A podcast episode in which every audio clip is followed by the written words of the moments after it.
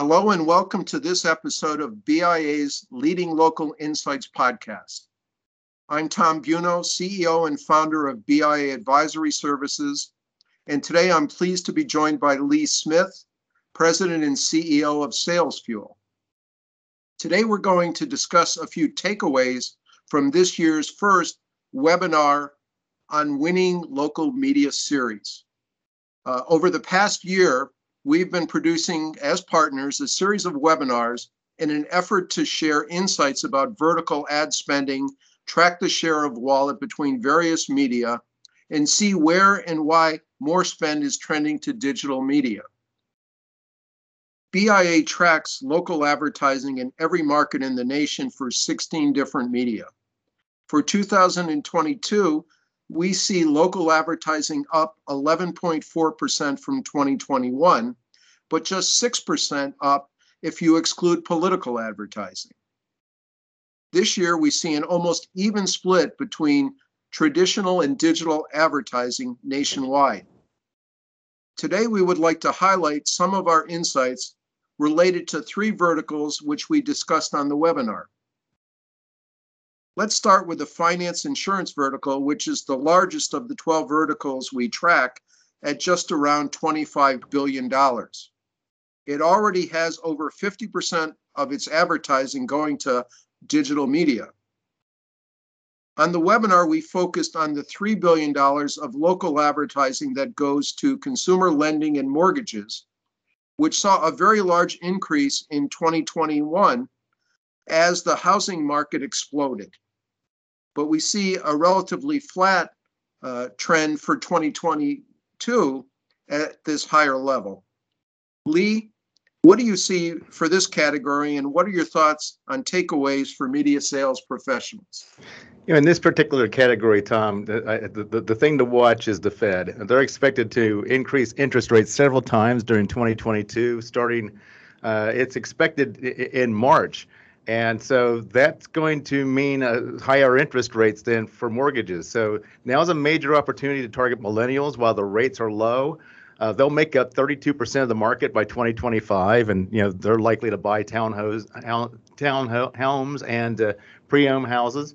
Uh, but you know, don't sleep then on the reverse mortgages as well. Uh, those are popular and and continue to grow with the older demographics as well. So when it comes to to media sales, uh, we we look at several things. Local brokers need to improve their digital customer experience as more consumers are expecting or are increasingly finding their lenders online. And they also need to advertise aggressively because they have to compete with credit unions, online lenders, alternative financing options like lower.com, for example. Uh, and, and so that that has to happen. OTT social media, they're they're great and they generate high response in our AudienceSCAN studies for young and first-time home buyers. And uh, for the reverse mortgage candidates, uh, TV, OTA, and print media generate the highest response. And uh, we've got lots of great local marketing housing data in AdMall for lender and customer insight that we encourage people to take a look at. Well, that that's great, Lee, and, and certainly I, I second your your comment there about the data that you guys have, which really is great for people determining their strategies and tactics going after some of this.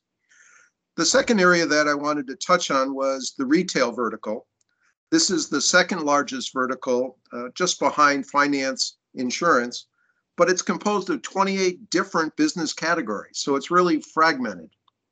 Unlike the finance insurance and many of our other verticals we track, this is an area that is still more dependent on traditional media advertising.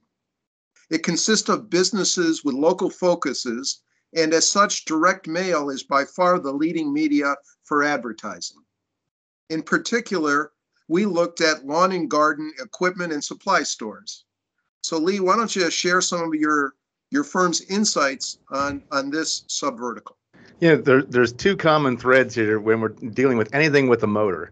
Uh, first of all, is inventory and supply chain challenges, and we still have to keep an eye on that. those those are starting to work themselves out and get a little bit better, but until they do, and, and a lot of people aren't expecting that really to happen until about the middle of the year, maybe later. Uh, you know, so then we have people who have old equipment and they want to get it repaired and serviced, which is right in the wheelhouse of the outdoor power equipment dealers, the independents. Uh, because that's how they stand out then from the big box retailers and, and the home centers uh, of the world. So is to promote their uh, their, their service and, and their parts and everything like that. Uh, however, their challenge being the same as everybody else then is uh, hiring good technicians in who are capable of doing this. And so that op- opens up an opportunity for recruitment advertising as well. Uh, the second common thread that we look at is electric. Uh, the state of California, for example, has banned gas powered mowers and leaf blowers, and the states of New York and Illinois are considering the same thing. And uh, so we expect, or actually, our sources are, are telling us that electric is expected to be up 50% in the walk behind rotary market uh, in 2026.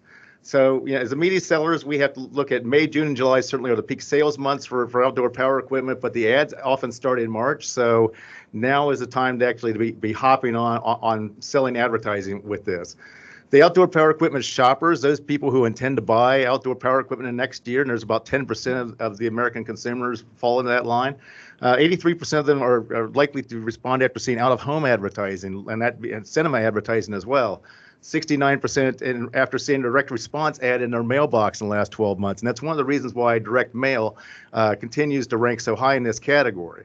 Uh, the other reason why it tends to rank so high in this category is co-op advertising, and, and that that really dictates then uh, a lot of the spend in this particular category. 51% of outdoor power equipment dealers, for example, spend less than $500 out of pocket per month on advertising.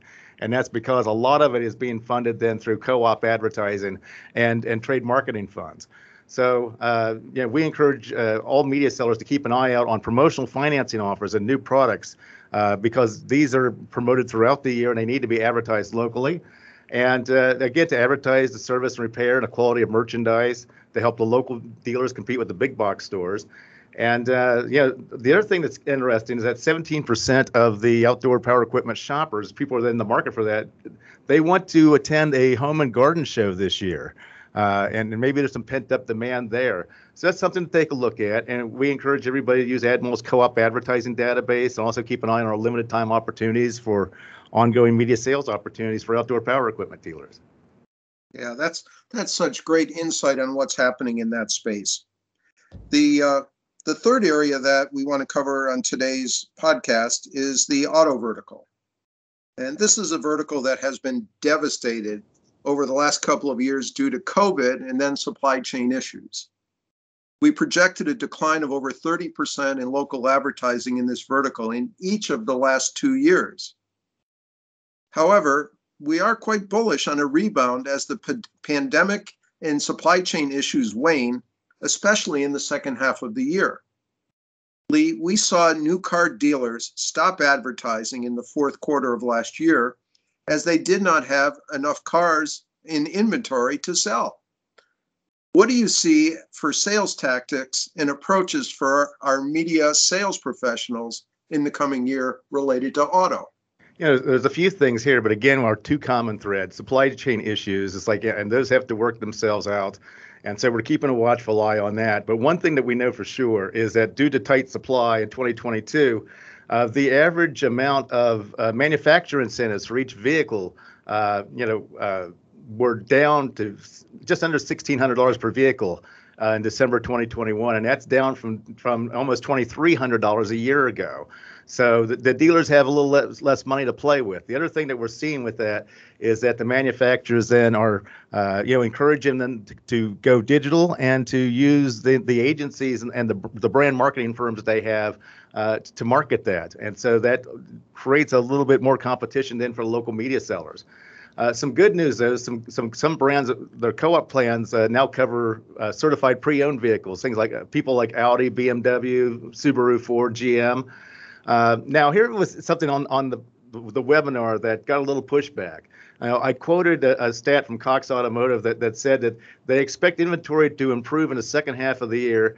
And then for the year, uh, the sales of new vehicles is going to be up 1 million, do- 1 million vehicles uh, from 2021. And the things that we heard was that's not what I'm hearing from my local dealers in the market.